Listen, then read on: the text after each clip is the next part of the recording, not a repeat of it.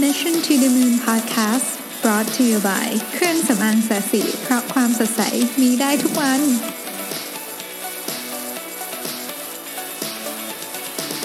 สวัสดีครับ ยินดีต้อนรับเข้าสู่ Mission to the Moon Podcast เอพิโซดที่ 118 คุณอยู่กับรวิธานอุตสาหะครับ วันนี้มาชวนคุยกันเรื่องที่จริงๆต้องบอกว่าต่อจากเมื่อวานเนี่ยเพราะว่าเมื่อวานเนี้ยเราคุยกันเรื่องของเอ๊ะถ้าเกิดมีนวัตกรรมมี innovation แล้วมันจะมีวิธีเล่าอย่างไรบ้างให้ให้คนจำได้ให้มันมีมิติมีชีวิตขึ้นมานะครับ ก็เลยมีหลายท่านเอ่อ inbox เข้ามานะครับวันนี้ว่าเออเล่าเล่าเรื่องไอ้ innovation แต่ละอันให้ฟังหน่อยสิหมายถึงว่าเรื่องเมื่อวานผมพูดไปหลายอันนะมี Dyson มี 3M มี อะไรกับ Play d o มีอะไรพวกนี้นะฮะก็เลยบอกเออเล่าให้ฟังหน่อยสิว่าเรื่องราวมันเป็นยังไงนะเพราะว่าหลายท่านก็บอกว่าเออลืมๆไปละนะครับอาจจะได้เคยได้ยินมานานละนะครับ ก็ก็วันนี้ก็เลยขออนุญาตกลับมาเล่าตาม request ว่าเออแต่ละอันนี้นะครับมันมีเหมือนกับเรื่องราวเป็นยังไงนะครับ เอาเรื่อง Play d o ก่อนกันนะครับ Play d o เนี่ยเกิดขึ้นที่ซินซินเนตินะครับประมาณสักช่วง 1949นะฮะ1950 ประมาณนั้นก็คืออ นานมากแล้วนะครับเจ็ดเกือบ70 ปีแล้วนะครับ ก็มีครูในโรงเรียนอนุบาลคนหนึ่งนะครับ ชื่อเคซูฟอลนะครับกำลังคิดกิจกรรมสำหรับนักเรียนของเธอในเทศกาลคริสต์มาสที่กำลังจะมาถึงนะฮะก็เธอก็นึกถึงการปั้นดินเหนียวเป็นรูปตุ๊กตาต่างๆ ซึ่งก็น่าสนุกดีนะฮะแต่ว่าเธอต้องใช้วัตถุดิบมากทีเดียวถึงจะพอให้กับนักเรียนทั้งห้องนะครับเผอิญเธอก็มีน้องเขยคนหนึ่งนะฮะชื่อว่า Joe McVicker นะครับซึ่งมีโรงงานผลิตดินน้ำมันนะครับจริงๆ โรงงานผลิตดินน้ำมันของน้องเขยเธอเนี่ยมันถูกออกแบบมาเพื่อขจัดคราบถ่านหินบนวอลเปเปอร์ซึ่งคนคนสมัยก่อนคงใช้ถ่านหินกันเยอะในในครัวเรือนหรือในอะไรอย่างเงี้ยนะฮะซึ่งเธอก็คิดว่าเออมันไอ้ดินน้ำมันที่ใช้กระจัดคราบถ่านหินเนี่ยก็น่าจะเอามาปั้นตุ๊กตาได้เนาะนะครับ ก็เลยเอามาทดลองใช้ที่โรงเรียนนะฮะปรากฏว่าเด็กๆชอบกันมากเลยนะฮะ ทั้งสองคนนี้นะครับเคซูฟาลกับโจแม็กวิกเกอร์เนี่ยก็เลยปรึกษากันถึงโอกาสในการพัฒนาสินค้าตัวนี้นะเพราะเห็นว่าตอนนี้โรงงานของโจเนี่ยกำลังกำลังแย่เลยนะครับ จริงๆแล้วสถานการณ์การเงินค่อนข้างจะกำลังเหมือนจะล้มละลายด้วยซ้ำนะครับ เพราะว่าคนเนี่ยไม่ค่อยใช้ถ่านหิน ในการให้ความร้อนตามบ้านกันนะครับ อีกทั้งวอลเปเปอร์รุ่นใหม่ๆเนี่ยก็เป็นแบบกันน้ำคือเอาเอาน้ำสบู่ไปล้างได้เลยนี่นะฮะไอ้ตลาดของดินน้ำมันขจัดคราบถ่านหินบนวอลเปเปอร์เนี่ยมันก็ค่อยๆหมดไปนะฮะดินน้ำมันขจัดคราบถ่านหินบนวอลเปเปอร์ก็เหมือนกับต้องเอาไปแปะๆๆๆนะเหมือนที่เราทำความสะอาดจอแล็ปท็อปอะไรเงี้ยนะฮะอารมณ์คงประมาณนั้น ซึ่งซึ่งมันก็ใช้งานยากคือเอาเอาน้ำผสมสบู่ไปถูง่ายกว่านะฮะก็ ทั้งสองเลยคิดอะว่าเออจะช่วยสินค้าตัวนี้ให้มันอยู่รอดได้ยังไงนะครับ ก็เลยคิดว่าเฮ้ยลองเอาไปให้เด็กเล่นแบบที่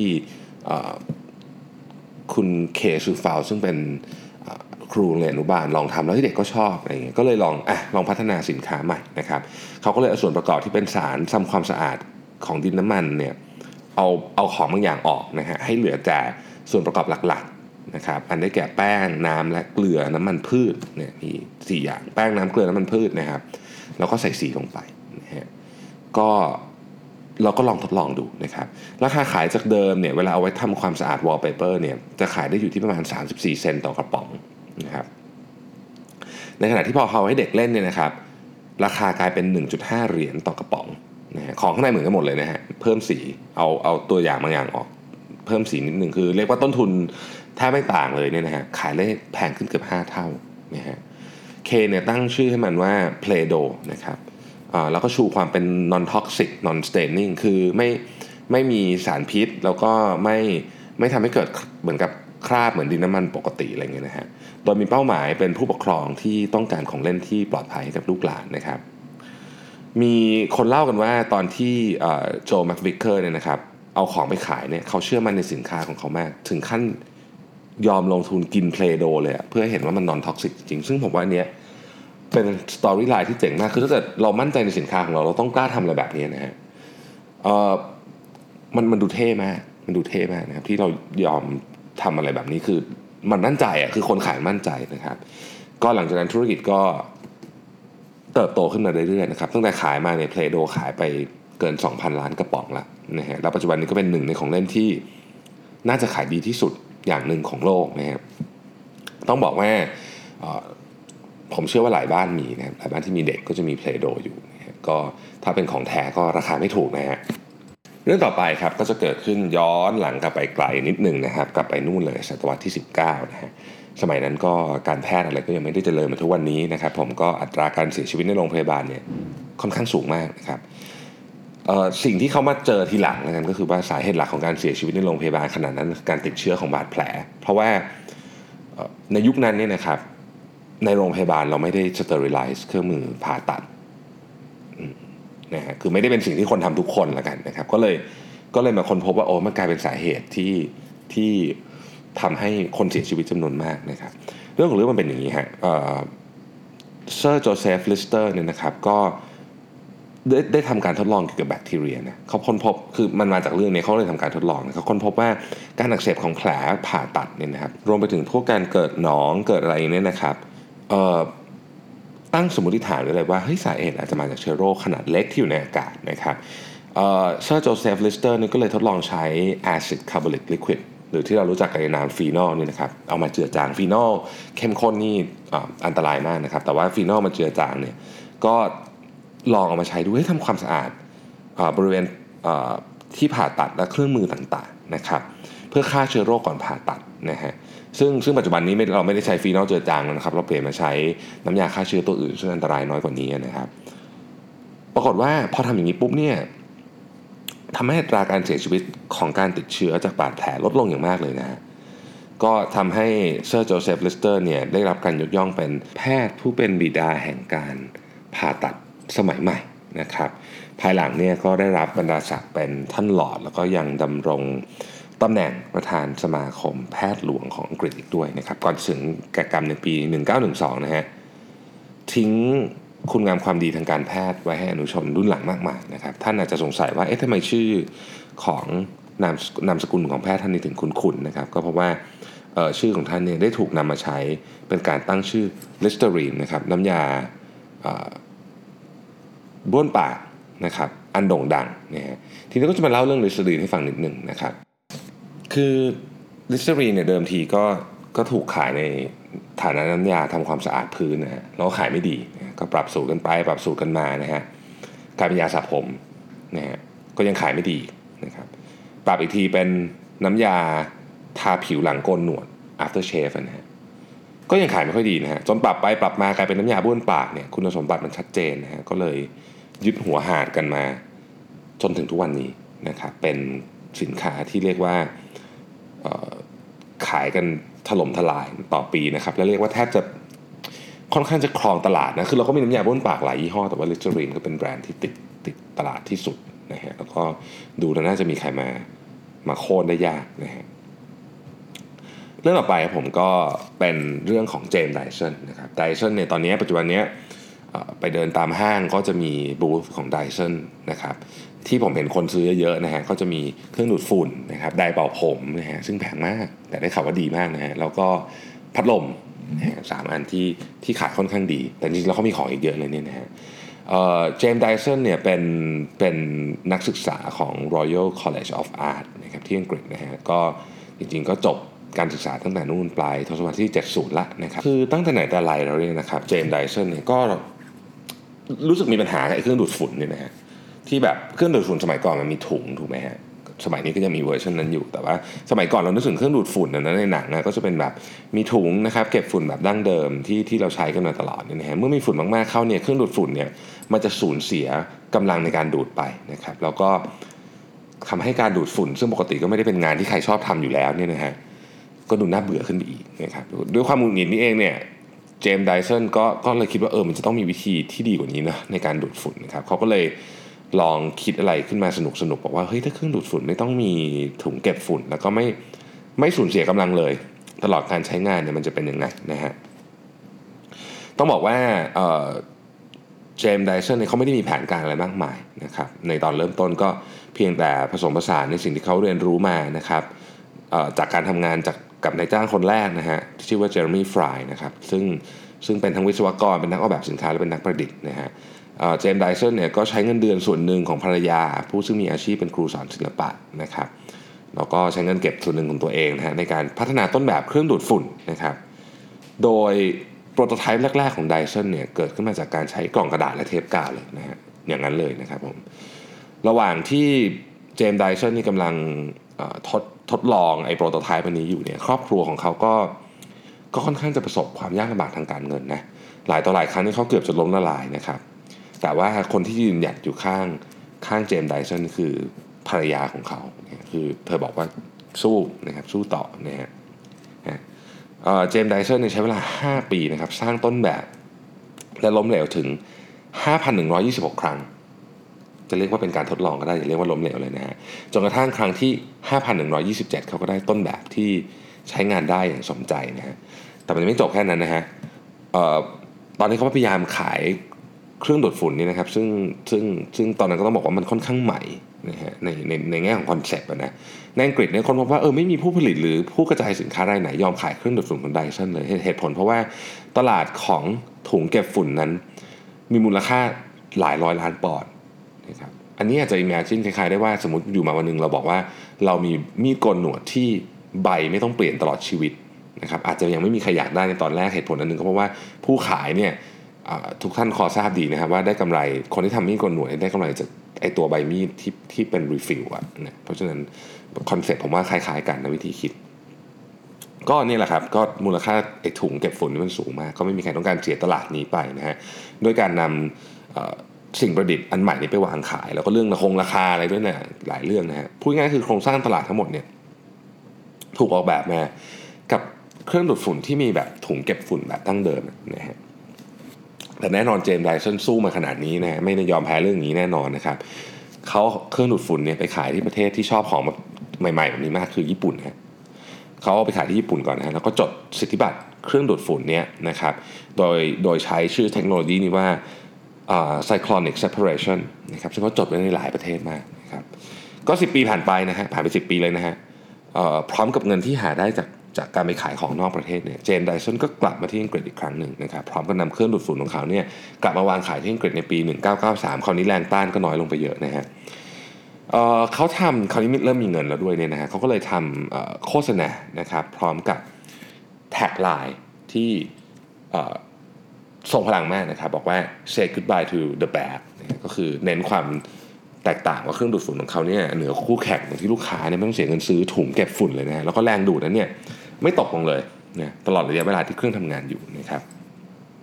ไม่ต้องพูดถึงหน้าตานะครับ ซึ่งรุ่นแรกก็สวยรุ่นทุกคือของของไดเซนไม่มีอะไรไม่สวยนะครับ ของทุกอย่างไดเซนเนี่ยสวยหมดนะฮะและเครื่องดูดฝุ่นของไดเซนก็สวย พอที่จะเป็น วางไว้ข้างนอกได้ ปกติเราต้องเครื่องดูดฝุ่นไปเก็บซ่อนไว้ใช่ไหมแต่เครื่องดูดฝุ่นไดเซนเนี่ยสวยนะครับวางไว้ในห้องนั่งเล่นได้เลยนะฮะธุรกิจเครื่องดูดฝุ่นเนี่ยที่ไม่ได้ถูกพัฒนาอย่างจริงจังมากว่า 90 ปีเนี่ยจึงถูก disrupt แบบหัวทิ่มเลยนะฮะ เจอเครื่องดูดฝุ่นไม่มีถุงเข้าไปเนี่ยนะครับ ทันทีที่มันถูกวางตลาดในปี 1993 เนี่ยนะครับ Dyson Dual Cyclone กลายเป็นเครื่องดูดฝุ่น ที่ผลิตในอังกฤษที่มียอดจำหน่ายสูงสุดเป็นประวัติการแซงหน้าผู้ผลิตเจ้าอื่นไปแบบไม่เห็นฝุ่นเลยใช้คำนี้นะฮะ อีกหลายปีต่อมาเนี่ยไดสันก็ก็ยังข้ามน้ำข้ามทะเลไปสร้างปรากฏการณ์เป็นเครื่องดูดฝุ่นที่มียอดจำหน่ายสูงสุดในอเมริกาด้วยนะครับซึ่งถือเป็นเรื่องไม่ง่ายเลยนะสำหรับเครื่องไฟฟ้าในสัญชาติอังกฤษที่จะส่งไปตีตลาดขนาดใหญ่อย่างสหรัฐอเมริกาได้นะครับหลังจากนั้นแบรนด์ไดสันก็มีนวัตกรรมออกมาอีกมากมายนะครับเจมส์ไดสันเนี่ยยังคงทำหน้าที่เป็นศูนย์กลางของการทำงาน R&D แล้วนวัตกรรมใหม่ๆนะครับเขาใช้เวลาส่วนใหญ่เนี่ยอยู่ในศูนย์ R&D ของไดสันซึ่งมีคนทำ งานอยู่เกือบพันคนนะครับคนที่เคยทำงานกับเจมส์ไดสันบอกว่าเขาเขาเป็นคนที่ที่เลือกคนเก่งนะครับเขาจ้างคนที่มีทัศนคติที่ถ่อมตัวช่างสงสัยมุ่งมั่นนะพร้อมจะลองนะพร้อมจะล้มเหลวเขาบอกว่าเราจะไม่วิพากษ์วิจารณ์ความล้มเหลวในแง่ลบที่นี่เลยนะครับเพราะมันคือการเรียนรู้เราจะเดินหน้าต่อไปด้วยกันนะครับในปี 2007 เจมส์ไดสันได้รับเครื่องราชอิสริยาภรณ์ชั้นอัศวินแห่งสหราชอาณาจักรจากสมเด็จ พระนางเจ้าอลิซาเบธที่2นะครับแล้วก็ได้รับการขนานนามว่าเซอร์เจมส์ไดสันเพื่อเป็นเกียรติแก่ความมุ่งมั่นในการค้นคว้าและวิจัยพัฒนาของเขานะครับเซอร์เจมส์ไดสันเนี่ยยังทำหลายหน้าที่นะครับหนึ่งในหน้าที่นั้นก็คือเป็นที่ปรึกษานายกรัฐมนตรีของของกรีกด้านธุรกิจและรายงานอันนึงนะครับซึ่งเขาเขียนในปี 2010 นะครับชื่อชื่อ Ingenious Britain Making the UK the leading high-tech exporter in Europe เนี่ยนะครับถือเป็นเรียกว่าเป็นแผนแม่บทสำคัญในการสร้างนโยบายด้านการวิจัยและพัฒนาของอังกฤษนะครับนายกรัฐมนตรีเดวิดแคมรอนเคยกล่าวยกย่องเจมส์ไดสันไว้ว่าไดสันเป็นหนึ่งในตำนานของความสำเร็จที่ยิ่งใหญ่ที่สุดของอังกฤษและเซอร์เจมส์ไดสันรู้ดี กว่านักการเมืองทั้งหลายในวิธีของการสร้างธุรกิจทำให้มันเติบโต และขายออกไปทั่วโลกอันนี้พูดถึงแผนแม่บทที่เซอร์เจมส์ไดสันเป็นคนช่วยเขียนนะครับ หลายคนเนี่ยเปรียบเทียบเซอร์เจมส์ไดสันราวกับเป็นโทมัสเอเดสันในยุคใหม่เลยทีเดียว ปัจจุบันเซอร์เจมส์ไดสันนะครับอายุ 71 ปีแล้วนะครับ ก็เป็นประธานของ consumer product innovator ที่ Dyson นะครับมีทรัพย์สินรวมกันราว 5.2 พันล้านเหรียญสหรัฐนะครับ แล้วก็ ในปีที่แล้วเนี่ยนะฮะเมื่อกันยายนปีที่แล้วเนี่ยพิ่งพิ่งไดสันพิ่งปล่อยแบบของรถยนต์ไฟฟ้านะครับซึ่งแน่นอนว่าเซอร์เจมส์ไดสันเป็นคนหนึ่งในคนร่วมคิดโปรเจกต์นี้นะฮะซึ่งวางแผนไว้ว่าจะใช้เงินในการทำ R&D เนี่ยราว 2,700 ล้านเหรียญสหรัฐนะครับแล้วก็ตั้งใจว่าจะปล่อยออกมาในปี 2020 นะครับ สิ่งที่น่าสนใจมากเกี่ยวกับเซอร์เจมส์ไดสันและงาน นวัตกรรมทั้งหมดของเขาก็คือเขาไม่เคยเรียนวิศวกรรมมาก่อนนะฮะทั้งหมดนี้ถูกสร้างขึ้นมาจากการเขาเรียกว่ามาเรียนรู้เอาทีหลังตอนทำงานทั้งสิ้นนะครับเอาอีกสักหนึ่งเรื่องละกันนะครับ ก่อนจะจบไปวันนี้นะครับ ก็คราวนี้ไม่ได้เป็นเรื่องของแบบเป็นชิ้นๆละ แต่ว่าเป็นเป็นเหตุการณ์แล้วกันนะครับ ซึ่งทุกคนจำเหตุการณ์ครั้งนี้ได้ เพราะมันเป็นภาพยนตร์ที่ดังมากนะครับ Apollo 13 นะฮะ ก็ในช่วงเมษายนนะครับปี 1970 เนี่ย Apollo 13ก็อยู่นอกชั้นบรรยากาศของโลกนะครับกระสวยอากาศ Apollo 13 นะครับเกิดระเบิดขึ้นระหว่างภารกิจการเดินทางไปดวงจันทร์นะครับ การระเบิดครั้งนี้สร้างความเสียหายให้กับระบบกรองอากาศของกระสวยอวกาศนะครับซึ่งหากไม่ได้รับการแก้ไข จะทำให้นักบินอวกาศทั้ง 3 นายเนี่ยเสียชีวิตนะครับจากปริมาณคาร์บอนไดออกไซด์ที่สูงเกินไป ในเวลาเพียงไม่กี่ชั่วโมงเท่านั้นนะครับก็จะเสียชีวิตแล้วนะฮะทำให้ได้รับการแก้ไข ที่ศูนย์บัญชาการภาคพื้นดินของนาซาที่ฮิวสตันนี่นะฮะเรานักวิทยาศาสตร์ วิศวกรช่างเทคนิคใครก็ตามที่เก่งๆทั้งหลายนะครับกำลังวุ่นวายกับการหาวิธี ที่จะใช้อุปกรณ์บนเครื่องเพื่อสร้างระบบกรองอากาศใหม่ให้กับนักบินให้ได้นะครับ สิ่งที่พวกเขาทำในตอนนั้น คือเขาโยนตำราทั้งหมดทิ้งไป แล้วไปดูว่าบนเครื่องอะ บนบนยานอวกาศเนี่ยมันมีอุปกรณ์อะไรบ้างนะครับ เอาทุกอย่างมากองรวมกันบนโต๊ะนะฮะพวกเขาใช้ทุกอย่างที่มีอยู่เพื่อสร้างมันขึ้นมาแม้กระทั่งปกกระดาษแข็งของคู่มือการบินนะครับ ก็ถูกนำมาใช้ด้วยนะครับ ความกดดันก็เพิ่มขึ้นเพราะเวลามันก็หมดไปเรื่อยๆนะฮะในสุดทีมงานภาคพื้นดินเนี่ยก็ได้เรียกว่าเป็นต้นแบบของเครื่องกรองอากาศที่หน้าตาแปลกประหลาดสุดๆเพราะเพิ่งคิดด้วยอุปกรณ์ที่มีอยู่ในยานเท่านั้นนะฮะแล้วพวกเขาก็ถ่ายทอดวิธีการสร้างเครื่องนี้ ไปให้นักบินทั้ง3นะครับซึ่งแม้ตอนนั้นจะอยู่ในสภาวะที่อาจจะไม่ได้รู้สึกตัวเต็มร้อยแล้วนะครับเพราะเริ่มขาดออกซิเจนเนี่ยแต่ก็สามารถสร้างมันออกมาได้อย่างทุลักทุเลนะฮะถ้าใครจำฉากนี้ในหนังได้จะจำได้ว่าเฮ้ยไอ้คำว่า round peg in a square hole อะมันเป็นมันเป็นอย่างไรจริงๆก็คือ คุณจะต้องเอา คุณจะต้องเอาแบบของที่แบบมันไม่เข้ากันเลยนะครับ มาทำไงให้มันต่อกันให้ได้นะฮะก็เอ่อ ก็ถูกทำขึ้นมานะครับแล้วมันก็ work ด้วยนะฮะในขณะที่ยานอวกาศเข้าสู่กระบวนการ re-entry กลับที่โลกเนี่ยที่ศูนย์บัญชาการเนี่ยก็ความความหวังดูริบหรี่มากนะครับแล้วก็เป็นเป็นช่วงเวลาที่กดดันนะเพราะว่าเกราะป้องกันความร้อนเนี่ยมันเสียหายไปมากเลยของยานตั้งแต่เกิดระเบิดในชั้นอวกาศนะครับแม้แต่ผู้อำนวยการนาซาเองยังเอ่ยลอยๆเลยว่านี่อาจจะเป็นโศกนาฏกรรมครั้งที่ร้ายแรงที่สุดของนาซาก็เป็นไปได้นะครับ แต่ว่า Flight Director ของ Apollo 13เนี่ยไม่คิดเช่นนั้นนะฮะแล้วก็หันมากล่าวกับผู้อำนวยการของ NASA ว่า with all due respect sir I believe this is going to be our finest hour นะครับซึ่งเข้าใจว่าฉากนี้อยู่ในหนังด้วยนะทั้งหมดเนี่ยอีกไม่นานอีกอึดใจเดียวนะครับ ทั้งนางสามนักบินอวกาศก็ก็กลับเข้ามาสู่โลกได้และลงสู่ทะเลอย่างปลอดภัยนะครับแล้วก็แน่นอนถูกนำมาสร้างเป็นภาพยนตร์ที่ ถือว่าเป็นภาพยนตร์ที่สนุกทีเดียวนะครับ ปกติผมเป็นคนที่ไม่ได้ชอบดูหนังแนวนี้มาก แต่เรื่องนี้สนุกดีนะครับ ก็เป็นเรื่องของวิธีคิดเรื่องของการทำงานร่วมกันนะครับโอเค วันนี้เราก็มีหลายเรื่องนะเป็นอาจจะเป็นเรื่องสั้นๆนะครับถ้าเกิดใครสนใจเรื่องไหนก็แนะนำให้ไปลอง Google แล้วไปอ่านต่อได้มันมีดีเทลอะไรเยอะแยะสนุกๆเต็มไปหมดเลยนะฮะวันนี้ต้องเหมือนเดิมนะครับ ใครมีเรื่องอะไรก็อยากจะฟังเรื่องอะไรก็ inbox เข้ามาใน Mission to the Moon ได้นะครับ แล้วก็ขอขอบคุณทุกท่านที่ติดตามพอดแคสต์ของเรานะครับแล้วพรุ่งนี้พบกันใหม่ สวัสดีครับ